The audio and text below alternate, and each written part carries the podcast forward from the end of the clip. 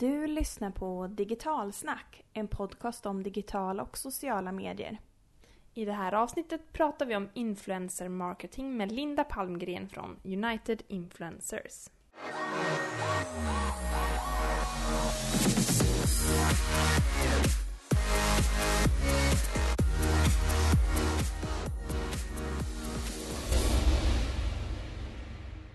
Välkomna till Digitalsnack, podden som influerar er till en bättre digital närvaro. Mm. Och vem är egentligen influencers idag? Om vi är det, vem annan kan vara det? Och hur nyttjar man influencers vid, mar eh, vid marknadsföring som företag? Det är det vi ska prata om idag. Mm, men också vad gäller de här nya reglerna kring reklammärkning i sociala medier. Eh, hur kommer det påverka? Och det har vi faktiskt pratat lite grann om i tidigare avsnitt med Merla. Men det har ju blivit lite mer liksom eh, Det växer fasta. hela tiden Mm. på tapeten liksom. Mm. Mm. Och den här podden görs ju av Digitalsnack social mediebyrå. Vi hjälper företag att effektivisera sitt arbete i sociala medier med hjälp av till exempel strategier, utbildningar och föreläsningar. Och den här podden såklart. Och vi Mm. skulle bli superglada om ni kan ge oss en fin recension. Om ni som lyssnar på iTunes eller på Soundcloud kanske bara likea lite grann. Och har ni några andra tankar eller tips på vad vi ska prata om eller ta upp i podden eh, även nästa år så mejla oss på hejetdigitalsnack.se. Mm. Vi vill också passa på att påminna om eh, våra öppna föreläsningar som vi håller i höst slash vinter. Vi får se hur det svenska vädret blir helt enkelt. Ehm, Kristinehamn den 9 november, där kommer vi föreläsa klockan 11.30 på Stadshotellet. Och sen kommer vi även vara på Eget Företag-mässan eh, i Stockholm den 11 november. Och mer info om det hittar du helt enkelt på digitalsnack.se. Mm. Men nu till influencer marketing som det heter. Alltså marknadsföring via influencers. Och enligt Dagens Media så ökade omsättningen med 40% i det här segmentet mellan 2015 och 2016. Och sen mätte man under samma period hur de digitala reklaminvesteringarna ökade. Och de ökade med 20%. Så att det är alltså dubbelt så populärt egentligen eh, med att investera i influencers som i generella digital, Mm. digitalt. Men hur funkar det egentligen och hur mycket budget behöver man ha? Det frågade vi Linda Palmgren som är VD på United Influencers. Och de jobbar till exempel med Isabella Löwengrip, Sofie Farman, Mia Parnevik och många fler imponerande influencers. Och så här lät det.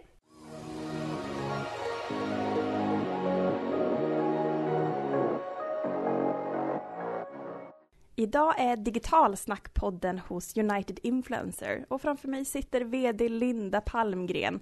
Snälla berätta, vad är United Influencers? Vad gör ni för någonting? Vi har ju samlat Sveriges mest inflytelserika personer i sociala medier under ett tak. Eh, så vårt uppdrag är att leverera meningsfulla och äkta relationer mellan konsumenter, influencers och varumärken. Och det gör vi då genom att analysera uppdraget. Vi rekommenderar en strategi utifrån detta där matchning mellan influencer och varumärke är en del av den. Det är jätteviktigt att identifiera målsättningar, eh, optimera över tid och också mäta utfallet och leverera resultat så att vi hela tiden kan följa utvecklingen också för de partners vi har med oss. Så vi hjälper helt enkelt varumärken att bli mer framgångsrika med sin kommunikation genom influencer marketing och även att driva utvecklingen och bidra till våra profilers och influencernas framgång är ju liksom vår passion så det är ju någonting vi också värnar om.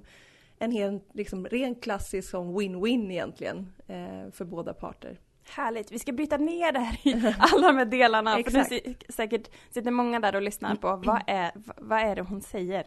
Men influencer marketing, om vi börjar där. Vad, vad är det?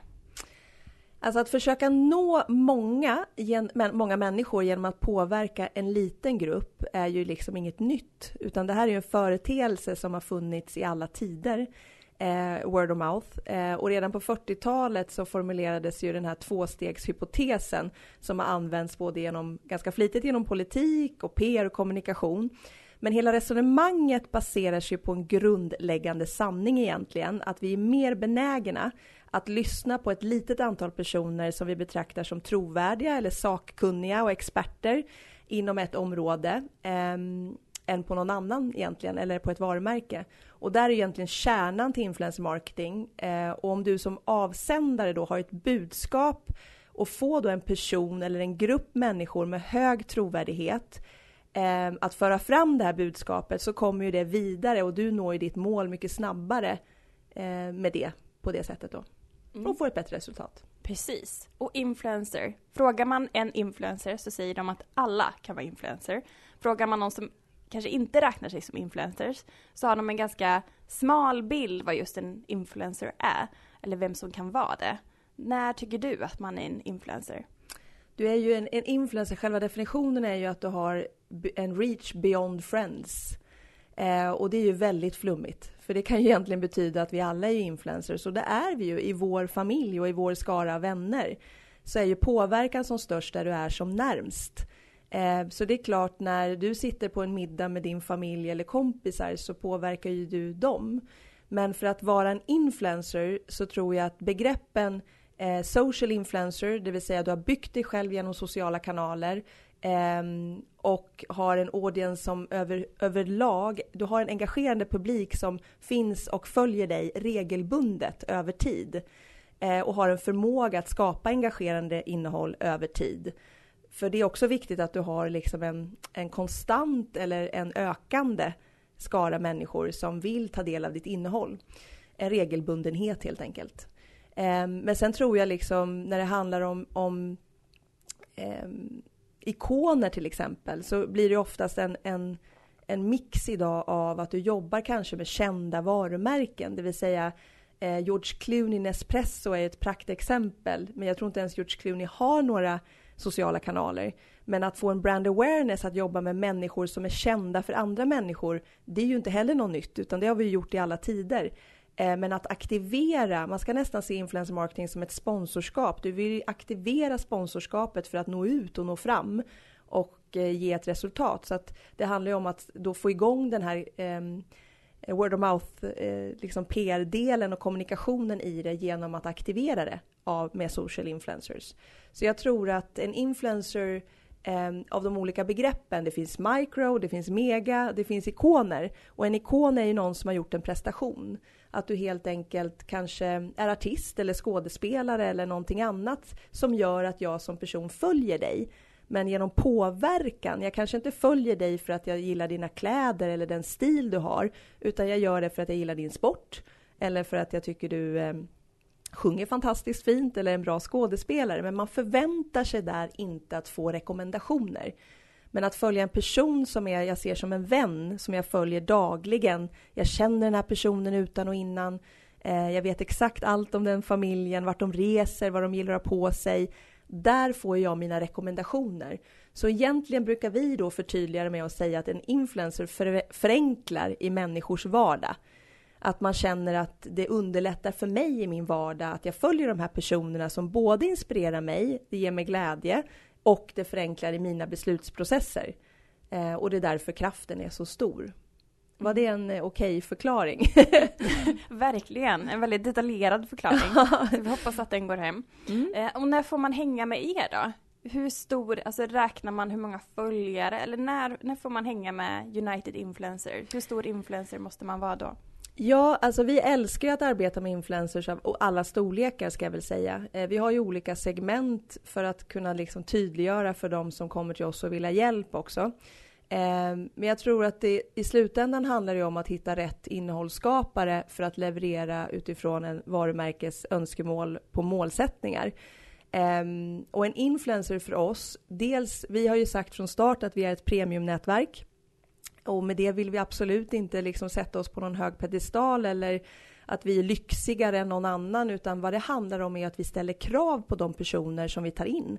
Att vi är affärsmässiga, att vi ska vara professionella, att vi representerar personer som har samma eh, synsätt på eh, kommunikation som vi har. Att vi är här för att leverera, att vi är här för att bygga deras personliga varumärken och våra eh, partners varumärken under den resan och de samarbeten som vi gör. Så ehm, vi är inte jättenoga när det handlar om att du måste både ha varumärke och räckvidd. Eh, men en mega-influencer har ju en stor, ett stor räckvidd och ett, ett starkt varumärke. Isabella Löwengrip är ju ett praktexempel när vi pratar om en mega-influencer. Eh, Medan en influencer som har då någonstans 30 000 följare eller mer eh, kan ju ha en otroligt stor påverkan i sin målgrupp, även fast den kanske inte är känd för eh, personer, för oss och så vidare. Mm. Vi... Så att vi, eh, vi har blivit bättre och bättre på att helt enkelt ställa krav. Vi är väldigt försiktiga med vilka vi representerar. För att det handlar ju inte bara om att vi ska välja in, utan det handlar också om att vi ska leverera utifrån de förväntningar som ställs på oss. Så för oss har aldrig liksom antalet varit viktigt, utan mer skillnaden utifrån att vi gör skillnad för de personer vi väljer att representera och att vi tillsammans gör skillnad för kunderna och våra uppdragsgivare. Bra. Och eh, du nämnde ju lite grann influencers, social influencer, mikroinfluencers. Mm. red ut. Vad är det för skillnad på dessa? Eh, ja, eh, om man pratar då om, om eh, mikro och ehm, mega-influencer till exempel, så kan man väl säga att det är lite olika med mikro, vilket gör att de här begreppen är ju olika beroende vilken marknad du verkar på. Så att till exempel en mikroinfluencer i USA, då säger man att man ska ha mellan 50 och 100 000 följare. Och är du i Sverige så brukar vi prata om över 10 000. Så att någonstans så måste du ändå ha en, en liten reach för att kunna skapa en större påverkan. Och sen finns det alltid någon som säger ja men jag använde fem influencers som hade 2000 och det blev en jättebra effekt. Så att självklart handlar det också om vad du gör i övrigt. Eh, och i vilken del och roll den här kommunikationen har i sammanhanget i det man skapar. Då. Men vi brukar ha som riktmärken, microinfluencer är att man har ungefär 10 000 följare, upp till 30 000. Är du över 30 000, då är du ju en influencer. Och har du både varumärke och räckvidd, det vill säga du är känd för marknaden och du har en stor räckvidd, då är du väl en mega-influencer. Och det finns ju några få som vi alla tänker på när man pratar om just den digniteten. Då. Mm. Definitivt. Eh, och hur ska det här med influencer marketing, det växer ju lavinartat. Jag läste någonstans att det är den mest eh, den största mediekanalen som egentligen växer snabbast just nu. Eh, och hur ska då företag kunna nyttja influencer marketing på bästa sätt? Vad kan man få för effekt? Ja, eh, till att börja med så eh, och enligt Adweek då som är källan så litar 92% av dagens konsumenter på rekommendationer från andra snarare än branded content eller liksom information och reklam direkt från företagen.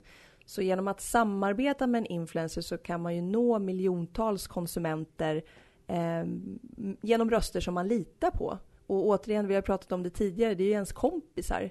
Man följer de här människorna så regelbundet så man ser dem som vänner. Um, och när du jobbar med influencers så kommer ju engagemanget naturligt och jag tror att ett misstag som många gör är att man tittar så otroligt blint på influencern.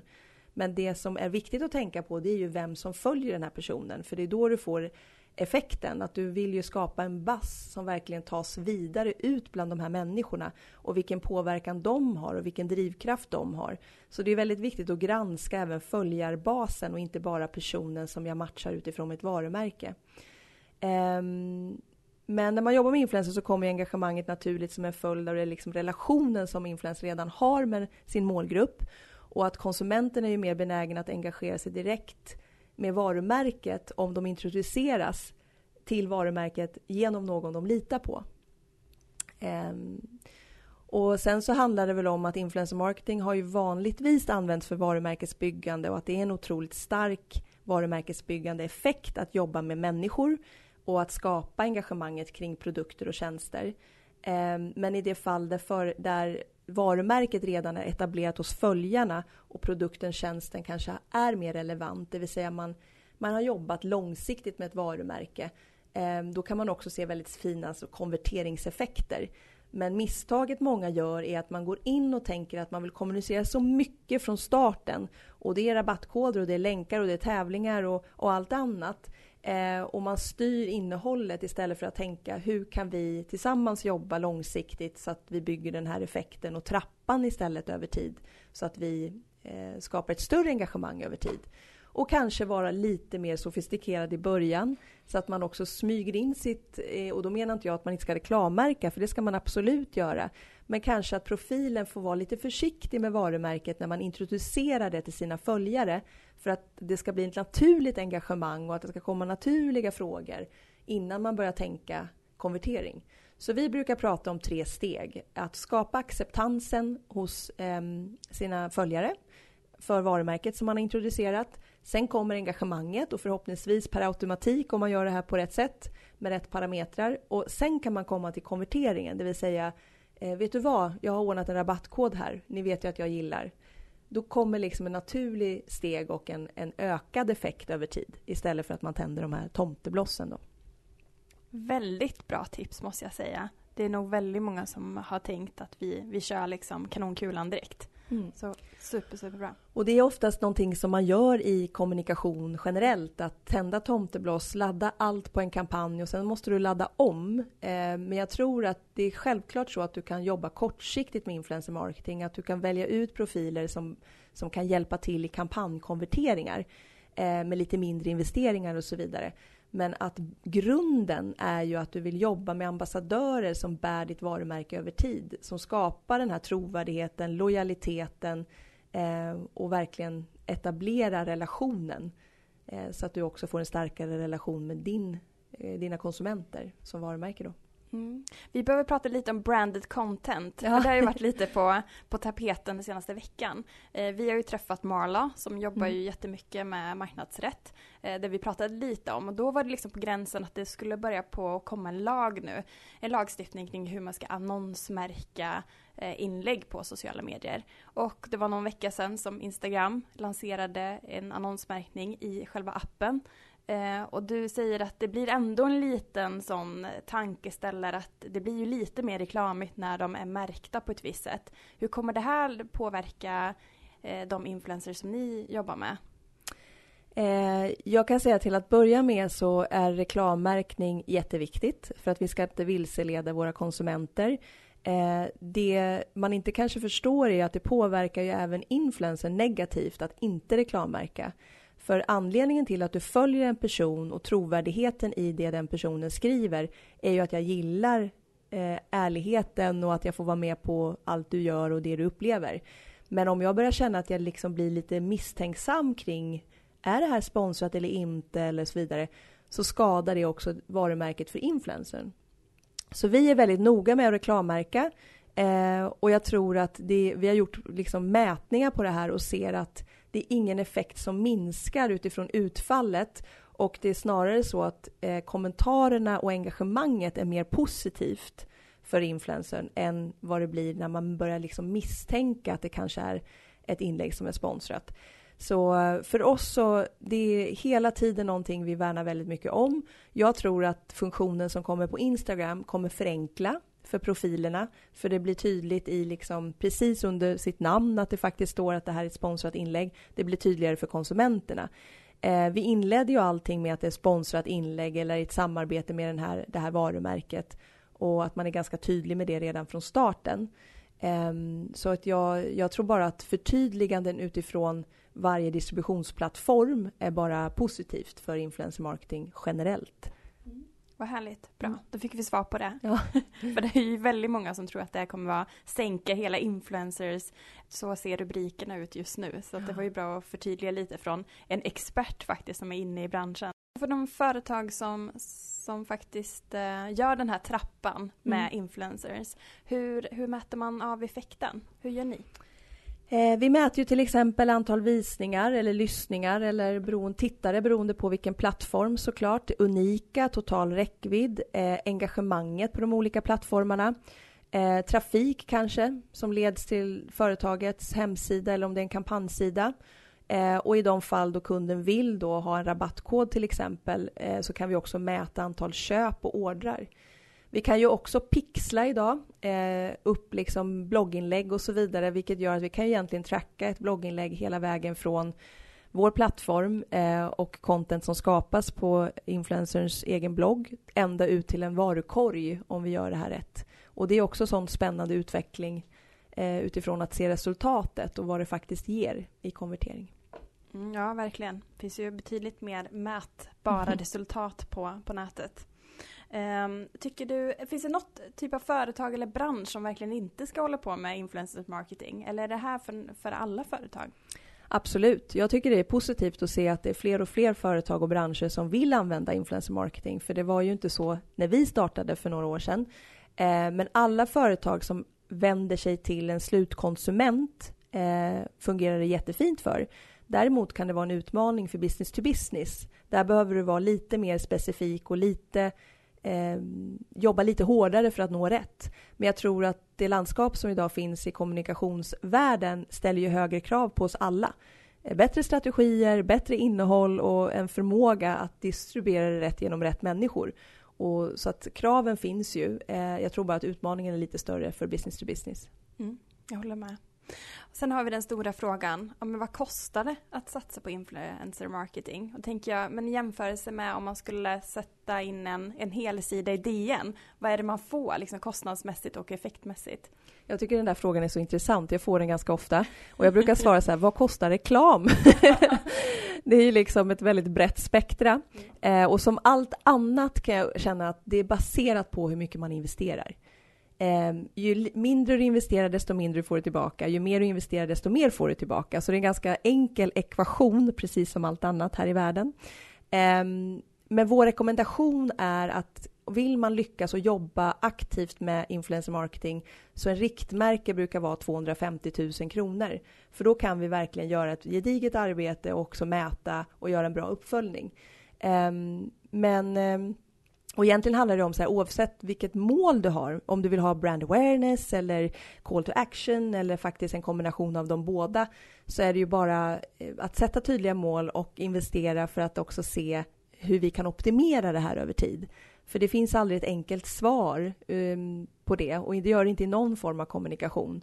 Så det handlar väl om att börja att arbeta för att också förstå hur mitt varumärke eh, gör sig bäst i, genom influencer marketing. Mm, precis, exakt. Eh, och hur ska något företag tänka om man vill satsa på just influencer marketing? Ja, Förutom dels, den här tre, trestegsprocessen, ja, men exakt. det var väldigt bra. Eh, ja, men acceptans, engagemang för sen konvertering. För att många gånger så vill man ju ha konvertering direkt och det är ju inte så att man inte får det direkt. Men vi ser ju också effekten av när våra profiler lägger upp eh, någon form av information eh, och det kan prata om fashion eller outfit, bilder och då är det någon som frågar vad är det för färg, väggfärg på bakom dig eller vad har du för tapet eller vad har du för läppstift och så vidare. Och det är det jag menar, att engagemanget finns där. Så att man behöver inte alltid vara så himla övertydlig. Men det viktiga är ju att utgå från målgruppen som du vill nå. Eh, hitta rätt matchning på influencers som kan bära budskapet ut till sin publik. Eh, och matchningen mellan varumärket och influencer måste ju också vara väldigt trovärdigt. Så att det också blir relevant, innehållet som de skapar. Och känns naturligt och att de liksom egentligen kunde ha gjort det ändå. Um, och sen tror jag också det här vikten av långsiktigheten. Att man tänker långsiktigt för att du måste ha den här acceptansen hos målgruppen för att effekten ska byggas över tid. Det finns inga quick fix utan Eh, du behöver jobba integrerat. Ehm, sen kan du nå ut med budskap genom massor med influenser om du vill skapa en kampanj eller få ut ditt varumärke. Men det är så många som gör det idag. Så att för att bygga liksom det här en långsiktighet och också skapa, som jag sa tidigare, en effekt som ökar så behöver man vara närvarande. Eh, och det är lite sådana light feather interactions, att du alltid finns lite överallt och påverkar över tid istället för att så här, de här tomteblossen då som vi pratar om. Mm, precis, och det är precis som du säger nu att det förändras över tid. Mm. Jag tänker på alla så gamla idoler man hade som bara syns när det är dags för skivsläpp eller mm. boksläpp eller och så där fungerar ju inte riktigt längre, eller? Nej, eh, och jag tror att det är eh, Eh, även för influencer och personer som vill göra sin röst hörd måste börja tänka på sitt varumärke, sitt personliga varumärke. Och egentligen är ju allt utifrån de actions du själv gör. Eh, det är ju hur du svarar på mejl eller hur du agerar i publika sammanhang, hur du bemöter din målgrupp, inte bara digitalt utan även eh, när du träffar de personerna fysiskt. Så att, eh, upplevelsen kring ditt varumärke är ju någonting som vi jobbar mycket med. Att det är ju i alla, i alla actions du gör som person. Vi har ju intervjuat Hampus Hedström och Manfred Elansson som är stora Youtube-stjärnor. Vi pratade ju mycket med dem kring ja, men, hur man väljer varumärken efter lite känsla och om det finns några som de absolut inte skulle kunna tänka sig att, att jobba med. Hur, eh, hur tänker ni kring, kring de frågorna? Det viktiga är ju återigen då relevansen och matchningen. Eh, för att du ska ju värna om ditt varumärke även som influencer. Så jag tror att när du känner att du brinner för ett varumärke eh, och att det känns rätt för dig så är det ju fantastiskt. Och jag tror samtidigt då matchningen mellan handlar ju om relevansen. Och idag är det så otroligt viktigt med hjärtefrågan, att skapa ett engagemang utifrån hjärtat. Varför ska man köpa en produkt eller tjänst? Ehm, så det handlar inte längre bara om produkter och tjänster som man faktiskt eh, vill sälja eller nå ut med, utan det handlar om historien vi berättar. Och ehm, förmågan då för en influencer att berätta den historien med sina egna ord till sin publik och det innehåll de skapar, det är ju det som är hela effekten av influencer marketing. Väldigt bra avslut måste jag säga. Tusen tack Linda för att vi fick komma och prata influencers marketing med dig. Tusen tack!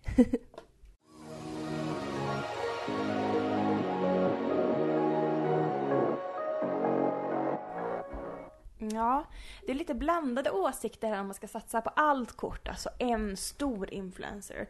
Eller om man ska satsa på de här mikroinfluencers, alltså satsa, mm. ta budgeten och liksom portionera ut den lite grann. Strössla. Strössla ja. på influencers. Precis. Eller om man ska eh, köra tomtebloss. All in.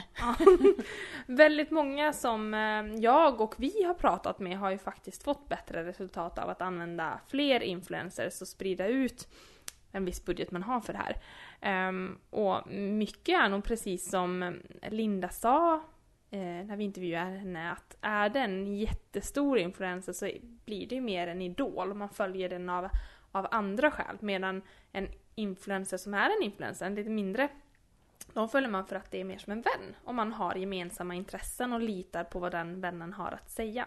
Ja men precis. Så att följer man Isabella Löwengrip så är man oftast kanske imponerad av hennes entreprenörsresa och henne som person. Att man tycker det är intressant. Mm. Medan är det en inredningsinfluencers då kanske man följer den personen för att man är väldigt intresserad av inredning. Och det är mm. klart det blir ju intresse, intresse versus mm. eh, idol. Ja. Och det, det är klart det finns ju inget rätt eller fel här men det är klart det beror lite på vad man ska fokusera på.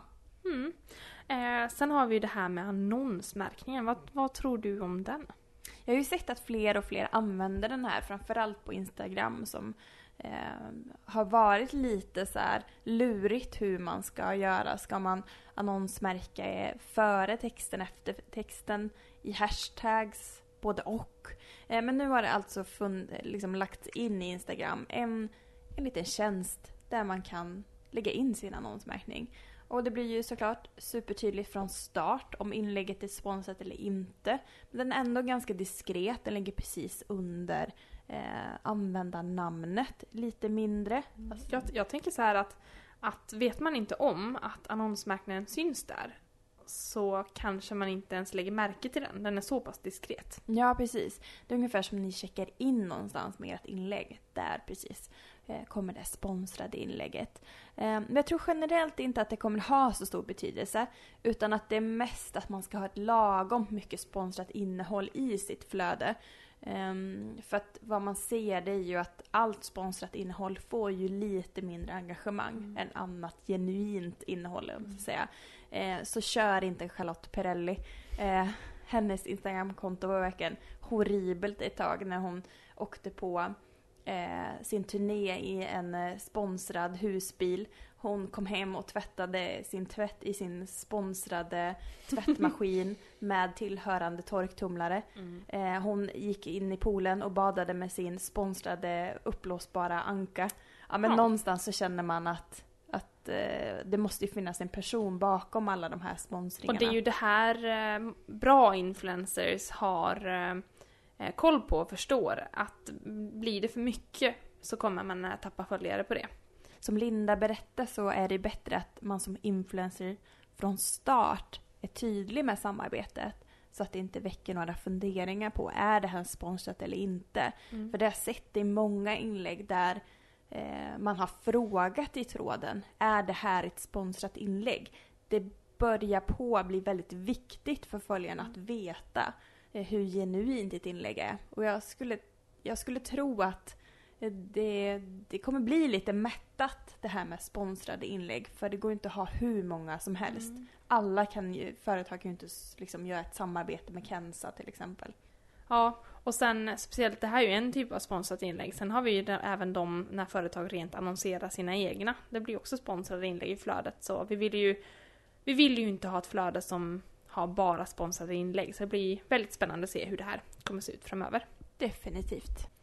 Digitalsnack-podden är ju tillbaka igen som vanligt om två veckor. Då träffar vi startupen Signal Signal som tagit fram en tjänst för att ombevaka ljud. Mm, eller signal signal. Det är lite svårt att veta om det är svenska eller engelska. Det stavas exakt likadant. Det låter lite coolare, signal signal. Eh, men de har ju precis haft en investeringsrunda och samlat in ett sjusiffrigt belopp. Wow! Ja, det var mycket pengar. Verkligen. Ja. För poddar, YouTube, det bara växer. Så ljud i framtiden, kanske det som eh, företag behöver hålla koll på. Vad sägs om Mm. deras varumärke i, i poddar och YouTube-klipp. Ehm, så ehm, det kommer vi prata om om två veckor. Mm. Och glöm inte att ratea vår podd på iTunes eller Soundcloud. Det vore superkul. Tack och hej!